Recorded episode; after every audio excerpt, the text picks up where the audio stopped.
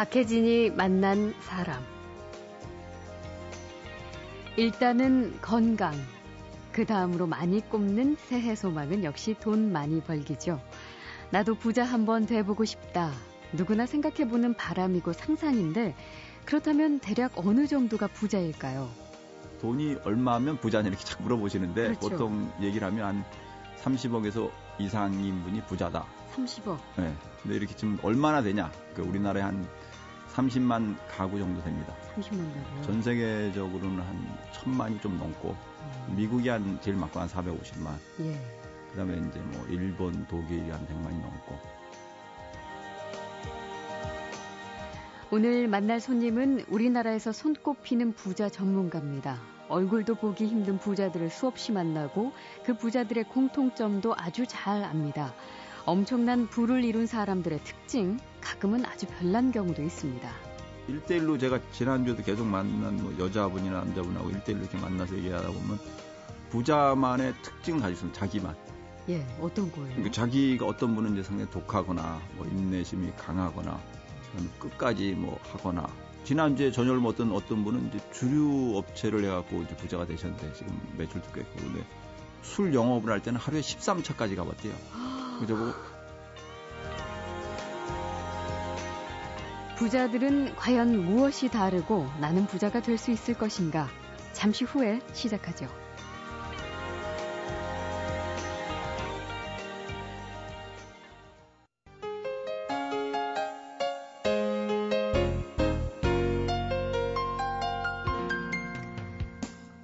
시작되는 설을 즈음해서 모든 사람들이 꿈꾸는 소망, 건강과 함께 늘 1, 2위를 다투는 것이 돈 좀 많이 벌었으면 좋겠다죠. 부자 되세요라는 말이 새해 덕담으로 가장 인기가 있을 정도고요. 이 부자를 꿈꾸는 사람들은 어떻게 부자가 될 것이냐, 나도 그렇게 될 수 있을까? 부자에게 뭔가 특별한 것이 있지 않을까라는 궁금증을 늘 갖고 있습니다. 오늘 바로 이 질문들에 대한 해답을 줄 손님을 초대했는데요. 우리나라 부자학의 창시자이고요. 부자학 연구학회의 회장인 서울여대 한동철 교수 모셨습니다. 어서 오십시오. 예, 안녕하십니까? 네, 반갑습니다. 부자학 선구자이시고요. 또 이 분야에서 가장 유명하신 분인데 이런 질문 제일 많이 받으실 거예요. 교수님은 부자신가요? 라는 질문. 저희 학생들이 대답하지 말라고 합니다. 왜요? 그러니까 이제 예라고 대답해도 문제가 되고 네. 아니요라고 대답을 해도 문제가 되니까 음. 뭐 이렇게 제가 뭐할수 있는 건 할 수 있을 정도입니다. 예. 예, 하고 싶은 건 예, 할수 하고 있는 싶은, 네. 정도. 많이 피해 가셨군요. 부자학 강의를 지금도 하시죠? 예. 예, 그리고 관련된 책도 많이 펴내셨는데 이번에는 아주 특이하게 부자학과 관련된 소설을 쓰셨습니다. 제목이 벤츠와 감자탕이어서 굉장히 특이한데 어떻게 이 부자학과 소설의 만남이 이루어졌을까요? 그 이제 부자학을 좀 홍보하려고 예. 그래서 제가 부자학 책들을 한 네 권 개인적으로 네 권 썼고 우리 학교에서 이제 총소로 수십 분의 교수님들이 한 일곱 권을 썼습니다. 네. 근데 이제 확산되는 속도가 좀 늦어가지고 음. 조금 빠른 방법을 찾아볼까. 이러다가 이제 서점에 가서 가장 많이 나가는 책이 어떤 부류입니까? 이게 소설이다. 그래서 네. 제가 그 2년 전인데 소설을 그날부터 써야겠다. 그래서 1년 반 걸렸습니다. 그래서 그러세요? 작년에 달고 했고 그 제목을 이제 벤츠와 감자탕이라고 붙인 거는 부자 동네 천 평이 넘는 집들이 많은 부자 동네 가면 벤츠가 많은데 네. 의외로 감자탕 집은 아무도 없고 그런가요? 네. 예. 그다음에 이제 6억 원이 안 되는 아파트만 있는 서울의 모 구가 있습니다. 네. 거기에는 6억 원 이상의 아파트 하나도 없는데 예. 거기 가면 많은 게 감자탕 집이고 이렇게 그 제가 양쪽을 다 보다가 부자의 아이콘과 빈자의 아이콘을 겹치자 그래서 벤츠와 감자탕이라고 했습니다. 아, 유난히 감자탕 집이 많은 그 근처에 사시는 분들은 괜히 기분 나쁘실 것 같기도 하네요. 예. 아무튼 어떤 줄거리예요, 그러면? 그러니까 현실에 있는 실존 사례들을 한 절반 정도 섞고 그다음에 제가 이제 상상을 해서 한 절반 적었습니다. 기본적으로 이제 여기 부잣집의 얘기들이 좀 나오고 네. 그다음에 이제 빈자 조직들이 대항하는 문제가 나오고 그리고 그다음에 이제 부자와 빈자가 소통을 한다. 그래서 나중에 보면 재벌 그룹의 손녀딸이 우리 말하면 이제 빈자 조직 리더를 유혹해서 임신하는 것까지 나와 있습니다. 예, 뭐 드라마 같네요. 예, 그래서 뭐 며칠 전에는 어느 기자분이 뭐 시크릿 가든의 후속편이다 이러는데 예. 저는 시크릿 가든을 본 적이 없고 그거하고 별개로 썼습니다. 근데 썼는데 이제 11년 가을부터 2013년 2월까지의 얘기입니다. 네. 근데 참 부자라고 하면 기준이 어느 정도를 말하는 건지 그럼 어떻게 보세요? 그건 제가 이제 여러 번 얘기했는데 부자를 정신적인 면과 물질적인 면과 이제 사회적인 면으로 나눠 보면 예. 정신적으로 좀 자기가 하고 싶은 일을 하고 네. 물질적으로 좀 여유가 있고 음. 그다음에 사회적으로 인정받는 분이 부자다. 근데 이렇게 정의를 내리는데 많은 분들은 그냥 구체적으로 네. 돈이 얼마면 부자냐 이렇게 자꾸 물어보시는데 그렇죠. 보통 얘기를 하면 한 30억에서 이상인 분이 부자다. 30억. 네. 근데 이렇게 치면 얼마나 되냐? 그러니까 우리나라에 한 30만 가구 정도 됩니다. 30만 가구요? 네. 전 세계적으로는 한 천만이 좀 넘고 음. 미국이 한 제일 많고 한 450만. 예. 그다음에 이제 뭐 일본, 독일이 한 100만이 넘고 음. 요새 이제 중국, 우리나라 그래서 전 세계 한 그 작년에 우리나라에서 모였던 그 G20 그 국가들이 대부분이 다 부자 국가입니다. 30억은 현찰로 30억인가요? 아니요, 그거 자꾸 이제 복잡하게 얘기했는데 그걸 구체적으로 따지면 뭐 현찰 10억 원 포함한 뭐 부동산 뭐 금, 네. 뭐 자동차 이런 데. 네, 근데 정신적인 면이 훨씬 더 중요합니다. 정신적인 네. 부자인지 아닌지. 네, 그게 더 중요하고 물질만 많이 가진 부자들은 심각한 병이 많이 걸립니다. 뭐 예. 부자병이 걸려서 쉬운이 넘으시면 잠도 잘 못 자고 음. 뭐 여러 가지로 걱정도 하고 뭐 여러 가지로 그런데 이제 정신적으로 풍요하고 물질적으로 좀 여유가 있고 사회적으로 인정받는 분. 네. 그러니까 그래서 물질만 우리나라 분들이 많이 자꾸 물질만 다니는데 전 세계적으로 기준이 높아지는 수준 높은 부자들은 물질 얘기는 거의 안 합니다. 음. 제가 올해 들어서 지금 한 너무, 10여 분하고 너무 많아서 놀랄까 봐 아니죠. 이게 중요한 문제가 아닙니다, 실제. 예. 네, 물질이라는 건 중요한 문제가 아니고 예. 자기가 할 수 있는 여력만 있으면 된다. 그러니까 음. 소유권이 자기가 아니래도 자기가 갖지 않아도 자기가 쓸 수 있는. 우리나라에 보면은 사회 지도층 중에 보면 자기는 재산이 별로 없는데 자기가 관리하는 뭐 단체 보면 천억 원 있다. 이런 분은 부자죠, 실제. 네. 뭐 커다란 뭐 종교 지도자나 사회 지도자, 그다음에 뭐 명망 있는 뭐 정치가나 이런 분들. 하여튼 그래서 물질의 문제보다는 포괄적으로 정신과 물질과 사회적인 면이 복합돼 있는 게 부자다 이렇게 음. 표현하는 게 훨씬 편합니다. 그러면 교수님께서는 뭐 아무래도 그런 부자들을 꽤 많이 만나셨겠네요. 예, 뭐 많이 만났습니다. 뭐 작년에도 뭐 많이 만났고 올해만 해도 지금 한 수십 분인데 1대1로 제가 지난주에도 계속 만난 뭐 여자분이나 남자분하고 1대1로 이렇게 만나서 얘기하다 보면 그분들 3시간... 사이에 공통점이 있어요? 예, 있죠. 그러니까 뭐 일단 부자만의 특징을 가지고 있습니다. 자기만. 예, 어떤 거예요? 그러니까 자기가 어떤 분은 이제 상당히 독하거나 뭐 인내심이 강하거나 그다음에 끝까지 뭐 하거나 예. 그다음에 뭐 심지어는 심한 경우 어떤 주류 업체를 해갖고 이제 부자가 되셨는데 지금 매출도 꽤 크고 근데 자기가 술 영업을 할 때는 하루에 13차까지 가봤대요. 그저 보고 13차까지 갔습니다. 그래서 제가 13차라는 게 있다는 얘기를 세상에 처음 듣고 예. 보통 가면 뭐 사람들이 한 3차 이러는데 예. 13차가 어떻게 됐냐니까 13차를 가고 어떻게 살아 돌아올 수 네. 있는 거예요? 그리고 뭐 낮에 뭐 소주 두 소주를 쉬운 두 병을 둘이서 먹었다는 얘기도 하시고 근데 아니, 이분 얘기는 그렇게까지 해서 저기 돈을 벌으면 나중에 병 생기면 어떡해요? 아 근데 이분은 목적을 달성하기 위해서 13차를 갔다 이런 얘기입니다. 음. 또 어느 여성분은 자기가 하기 위해서 많은 노력을 들였더니 맨 처음에 아무것도 없이 학원을 시작했는데 빌딩 주인이 잘 봐가지고 빌딩을 그냥 줬다. 네. 근데 구체적으로 이런 얘기를 하셨습니다. 그 빌딩에 이제 세를 들었는데 한 다섯 개 점포들이 들었는데 음식점, 뭐 학원, 본인은 이제 학원 하죠 이렇게. 근데 다섯 세입자들이 모여가지고 이렇게 얘기를 했대요. 임대료를 제대로 내지 말자. 음. 임대료를 제대로 내면 건물주가 임대를 자꾸 올리니까. 네. 그래서 내 집은 안 내는데 자기는 남의 집에 세 들었는데 임대료를 빚을 내서라도 전날 내야겠다. 음. 그 자기는 꼭 전날 가져다 줬대요. 예. 그랬더니 차근차근 했더니 그 네 업체를 다 건물주가 내보내더니 음. 이 여자 사장님을 부르더니 당신이 다 써라. 음. 그래서 아주 헐값에 학원을 하고 빌딩을 여러 개를 빌릴 수 있었다고 하면서 자기가 사실 원래는 의무 사항인데 그쵸. 상대적인 신뢰를 얻은 거네요. 그 얘기죠. 그러니까 자기가 자기는 빈손에 시작했는데 부자한테 신뢰를 얻다 보니까 그분이 다루 소개하고 소개해서 나는 또 지금 부자가 되었다. 음. 중요한 거는 남한테 인정을 사회적으로 받을 수 있도록 해야 된다. 이게 중요한 얘기입니다. 네. 도대체 어떻게 하면 부자가 될 수 있을까? 부자들에게는 어떤 공통점이 있을까? 이거 궁금하지 않은 사람 없을 텐데요. 우리나라 부자학의 선구자인 서울여대 경영학과 한동철 교수를 모시고 이야기 나누고 있습니다.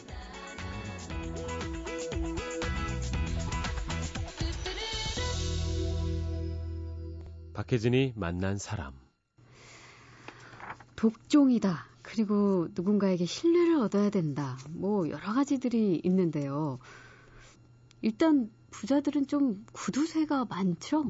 절약을 하고요. 초기에 절약을 하고 예. 그다음에 이제 나중에 베팅을 하고 근데 뭐 빌 게이츠도 정신을 국산화는 먹었고 지금 아마존을 만든 사람 다 그렇고 우리 돌아가신 정종 회장님도 그랬고 대한민국에서 모든 부자 중에서 한 90% 이상은 초기에 절약입니다. 절약이라는 게 이 투자 기반을 만드는 거죠. 네. 절약을 하고 뭐 제가 만난 어느 분은 대한민국에서 제일 큰 대학교하고 제일 유명한 단체에 기부를 많이 하셨는데 제가 만났을 때 메모지를 꺼내는데 보니까 뭐 백화점 전단지를 오려 가지고 했고 뭐 그런 분을 많이 봤습니다. 그다음에 그 오려 가지고 뭘 해요? 오려 가서 메모지입니다. 그 메모지를 주문제 꺼내고 다음에 저희가 만날 약속을 하는데 거기다가 적었다고요? 네, 메모지를 오려 가지고 지갑에 넣어 가지고 왔는데 그게 백화점 전단지입니다. 음. 네, 그리고 또 저번에 뭐 우리 제가 어느 분인데 식사를 하러 갔는데 식사를 가서 이제 둘이 먹었습니다. 둘이 먹었는데 이제 불고기가 조금 나와가지고 좀 남았죠. 근데 조금씩 남았대 저도 뭐 둘이서 먹고 아주 음식점이 아주 고급 음식점이었고 네. 그분도 아주 검사하신 분인데 이제 그날 이렇게 좋은 데서 먹게 됐는데 이분이 계산을 하시더니 직원을 불르더니 불고기를 좀 싸달라. 예. 근데 불고기를 그분이 싸간 거는 한 젓가락으로 한 세 번 먹으면 되고 예. 저는 한 번 먹을 거입니다. 그래서 저는 쳐다보면서 제 것도 싸달라고 예. 같이 싸갖고 하죠. 그러니까 그 자체 그러니까 중요한 거는 절약을 한다는 게 내가 뭐 구두쇠라는 것보다는 음. 내가 쓸데없는데 안 쓴다. 이게 중요한 겁니다. 근데 네. 이제 절약만 가지고 되는 건 아니고 그러니까요. 중요할 때 자기가 베팅을 할 수 있는 거. 그러니까 일을 뭐 하거나 뭐 새벽에 3시에 일어나서 열심히 하시거나 그러니까 남하고 다른 생각, 다른 생각을 하는 게 작년에랑 재작년에 우리 지금 부동산이 좀 경기가 나빴지 않습니까? 네. 그때 어느 부자 여자분이 전화하다가 요새 뭐 하십니까? 했더니 아파트 수집하러 다녀 이래요.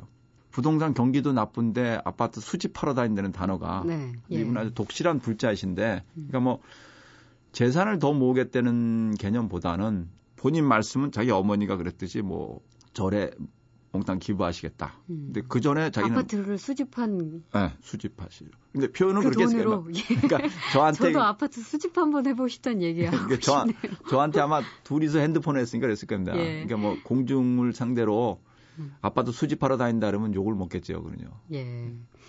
아, 그런데요. 아무튼 뭐 구두쇠처럼 엄청나게 절약해서 정말 써야 할 곳에 투자를 할 수 있는 그런 전략적인 어떤 생각들, 마인드가 있으면 참 좋겠지만 요즘 같은 세상은 옛날에는 사실 그렇게 해서 자수성가 하신 분들도 꽤 계셨던 네. 것 같아요. 근데 지금 시대는 뭐 상속을 받아서 부자가 되물림되는 그런 경우가 훨씬 더 많은 것 같고 이게 양극화 될수록 더 그런 거는 어떻게 해도 부자가 되기 어렵다는 얘기잖아요. 그러니까 이제 그게 경우로 많지는 않고요. 예. 그게 부각이 돼 있죠. 요새 뭐 방송이나 뭐 드라마 같은 데 보면 전부 부자가 상속한 걸로 돼 있는데 실제 저희가 우리나라에 있는 100대 그룹 그 100대 그룹을 저희가 한번 분석을 한번 해본 적이 있습니다. 네. 여러분이 아니죠. 근데 100대 그룹에 뭐 3세, 4세까지 해 가지고 봤더니 그 상속을 받은 부자는 대한민국 전체 부자 중에서 10%가 안 됩니다. 음. 대부분의 분들은 이제 자수성가형인데 근데 네. 문제는 그렇게 알토란 같은 자수성가의 형의 부자들은 세상에 잘 알려지지 않고 그냥 알려진 거는 전부 상속형 부자들. 네. 그리고 요새 가끔 신문에 보면 뭐, 뭐 상속세를 얼마 띄어먹었는지 뭐, 뭐 자급 문제가 공금 횡령인 이런 뉴스 나오면서 사람들의 눈에 하이라이트 되는 게 그런 상속형 부자지. 네. 실제는 그렇게 많지 않습니다. 우리나라도 많지 않고 전 세계 그 천만 명의 부자인 상속형 부자가 한 7, 8% 정도라고. 음, 그래요. 그러면 부자하고 학력에는 어떤 관계가 있을까요? 보통 이제 부자를 꿈꾸시는 분들은 자녀들에게도 공부를 잘해서 뭐 물론 어떤 명예도 있고 그러겠지만 좋은 직장을 얻어서 결국은 돈을 잘 벌어서 부자가 됐으면 하는 마음이 조금은 있잖아요. 이렇게 보면은 굉장히 개연성이 있는데 공부를 잘한다고 부자가 꼭 되는 건 아니잖아요. 네, 그렇죠. 그렇죠? 부자 되는 거하고 좋은 대학을 나오는 거하고는 별 상관이 없습니다. 예. 기본적으로 뭐 부자 되는 거하고 학력하고는 거의 상관이 없고 지금 우리나라 부자가 이제 50대 후반이 대부분인데 50대 후반 넘으신 분들은 뭐 대학 나온 확률이 한 20%가 안 되고 네. 물론 그 당시에는 대학 진학률이 적었지만 근데 앞으로는 요새 이제 대학 진학률이 한 7, 80% 되니까 앞으로는 부자들 중에 그분들 많겠지만 좋은 대학에 가서 공부를 한다는 거하고 부자 되는 길은 다른 길입니다. 네. 그러니까 공부 안 되는 건 내가 혼자서 지식을 쌓는 거고 부자 되는 거는 타인들하고 관계에서 어떤 능력을 발휘해 가지고 이득을 얻는 그렇죠. 형태가 되기 때문에 관계 속에서 네, 물질을 관계 창조하는 거니까. 네, 그래서 전 세계 부자들도 학력이 평균 학력이 상당히 낮고 뭐 문맹도 많습니다. 어느 분이 뭐 유명한 얘기인데 이게 미국에서 수표를 가지고 갔는데 100만 불을 입금했는데 네. 이게 건네주니까 이분이 보더니 이게, 이게 100만 불이냐 자꾸 확인하더래요. 그 옆에 있는 사람들이 보니까 100만 불이니까 자기가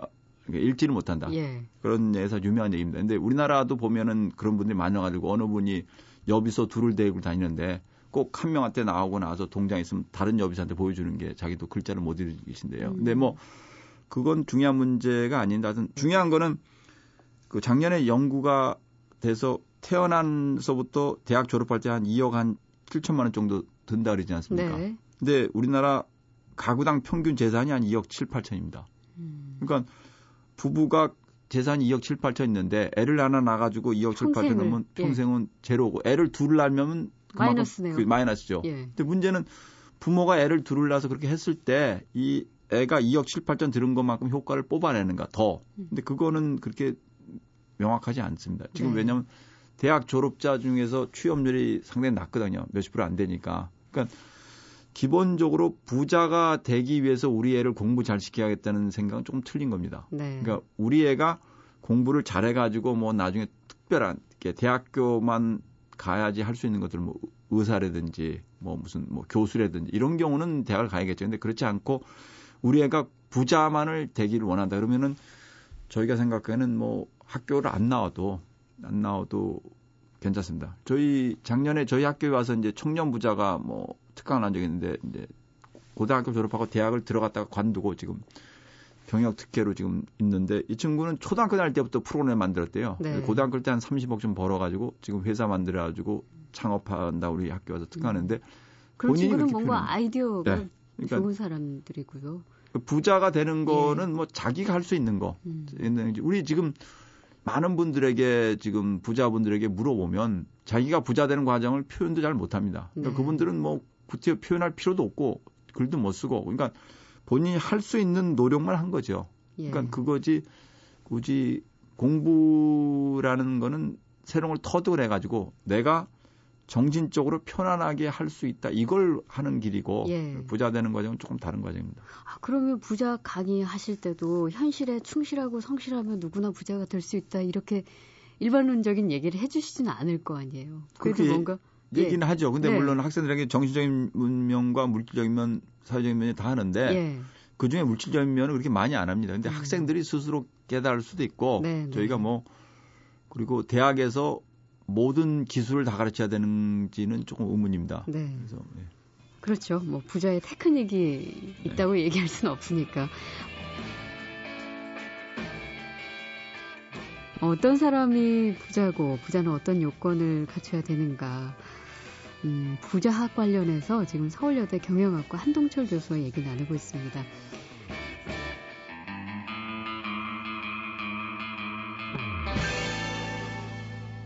박혜진이 만난 사람. 왜 이렇게 우리가 모두 다 부자를 꿈꾸고 있는가라는 생각을 해보면 참 안타깝게도 이제 돈이 세상을 움직이는 그런 상황이 돼서 그런 것이 아닌가 좀 씁쓸해지기도 하는데 어쨌든 그럼 부자가 되면은 더 이상 부를 또 탐하지 않는 것인가? 또 그것도 아니잖아요. 아, 부자 이렇게 부자가 되고 탐합니다. 싶은데. 아, 부자는 훨씬 탐합니다. 제가 만나본 부자 중에서 부자라고 하면 부자라고 대답하는 한 명도 없고 예. 저희 학교에 와서 한 100분 정도가 특강하는데 그 중에 한 뭐 절반이 부자인데 네. 그 수백 명 앞에 강단에 올라와서 얘기할 때 저 부자라고 얘기하는 사람 한 명도 없습니다. 심지어는 돈 꺼달라고 할까봐 얘기 안 아닙니다. 그러니까 본인이 부자로 생각 안 하고 예. 부자는 예. 상대적인 개념이라서 예. 우리나라에서 많은 분들에게 부자세요 이렇게 물어보면 아 저 재벌 회장도 있는데 이럽니다. 우리나라에서 현재 재산이 1조가 넘는 사람이 몇 명 안 되고 예. 전 세계적으로 1조가 넘는 사람이 1000명이 안 됩니다. 우리나라에서 현재 재산이 천억이 넘는 분이 공식적으로는 1000명이 안 됩니다. 네. 그러니까 한 2, 3천억 가진 부자분하고 제가 얘기하다 보니까 그분이 누구 재벌 회장을 거명하면서 예. 그 사람에 비하면 나는 아무것도 아니다. 나는 부자 아니다. 이렇게 얘기했는 게 상, 아, 상대적으로.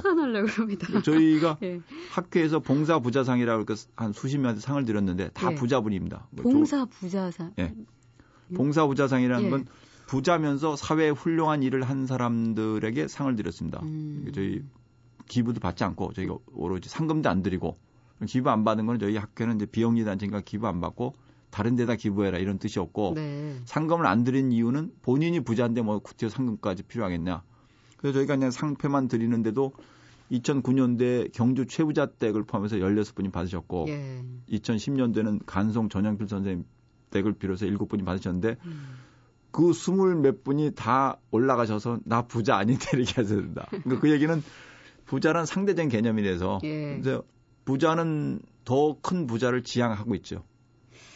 그러면은 참 부자가 되게 이렇게 꿈꾸지만 부자가 막상 돼도 이게 상대적인 개념이라면 부자는 늘 행복하지 않겠네요. 늘 갈고 하니까.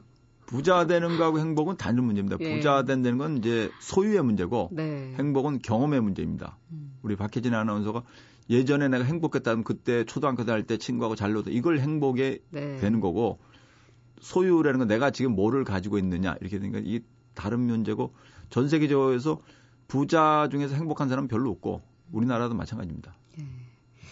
그나저나 이제 저희가 중요한 그 문제를 안 여쭸는데 이 부자학을 어쨌든 국내에 처음 시작한 주인공이신데 어떻게 이쪽에 관심을 갖게 되셨어요? 원래 혹시 부자가 되고 싶으셔서 관심 갖다 시작하셨는지. 저희 학교 출신의 모 언론사 기자가 첫 예. 질문이 교수님이 큰 부자가 되려고 만드셨어요. 그래서 그거하고는 전혀 상관이 없다. 네. 저하고는 그 상관이 없는데 이제 제가 그 부자에게 물건 파는 것 이런 마케팅 투데이 플런트라는데 그런 거를 좀 했습니다 예전에 그래서 그런 기업체들 많이 관련하면서 이제 부자를 좀 느끼게 됐고 절실하게는 이제 여대생들 중에서 물질에 좀 고통을 받는 학생들 좀 봤고 네. 그러면서 이제 제가 많은 고생하시는 분들을 보면서 이제 만든 겁니다. 실제 부작을 만든 모티브는 절대로 부자가 되기 힘들다고 생각하는 사람들이 있어서 만든 겁니다. 우리나라에서 음.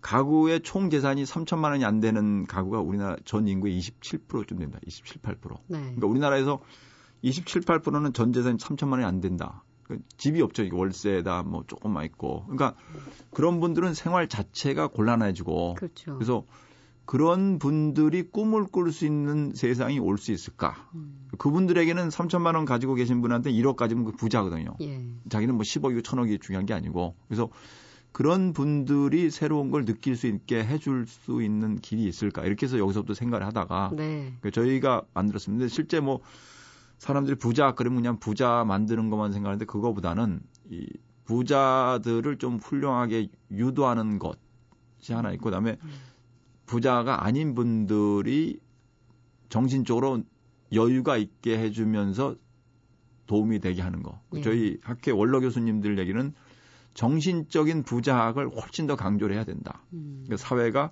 너무 물질지향이 됐으니까 정신의 부작을 강조를 해야 돼서 저희도 그런 면을 치중하고 있고 그러나 이제 젊은이들 20, 30대 젊은이들은 이제 또 물질도 하기 때문에 저희에서 예. 양쪽을 보완합니다. 그러니까 저희는 뭐 학술 단체이기 때문에 학술적으로는 이제 정신적인 면제 학문적인 얘기를 하고 그다음에 이제 부자를 원하는 사람들이 훌륭한 부자들과 만나서 식사도 할 수 있고 친해질 수 있는. 그래서 요새는 지금 부자가 아닌 사람하고 부자를 의용제 를 맺어볼까 해서 지금 추진하고 있습니다. 음, 그거는 뭐 약간의 뭐 멘토 시스템이랄까요? 뭔가 뭐 영향을 좀 자연적으로 그 두 분이 공통적인 기독 기독교인인데요. 음. 50대 그러니까 부자하고 40대 빈자인데 성향도 비슷하고 근데 단지 다른 거는 한 사람은 조금 여유가 있다는 거고 한 사람은 여유가 없다. 음. 그래서 그 여유가 없는 사람이 여유가 있게 만들 수 주려고 우리가 이제 뭐 작업을 하고 있습니다. 알려지면 이제 좋은 일이 많이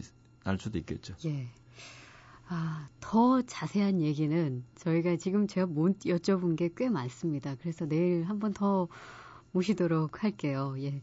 물질적 또 정신적 부자 되는 그 자세한 내용 기대해 주시고요.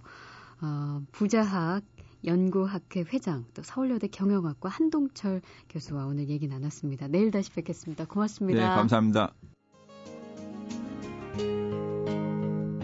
박혜진이 만난 사람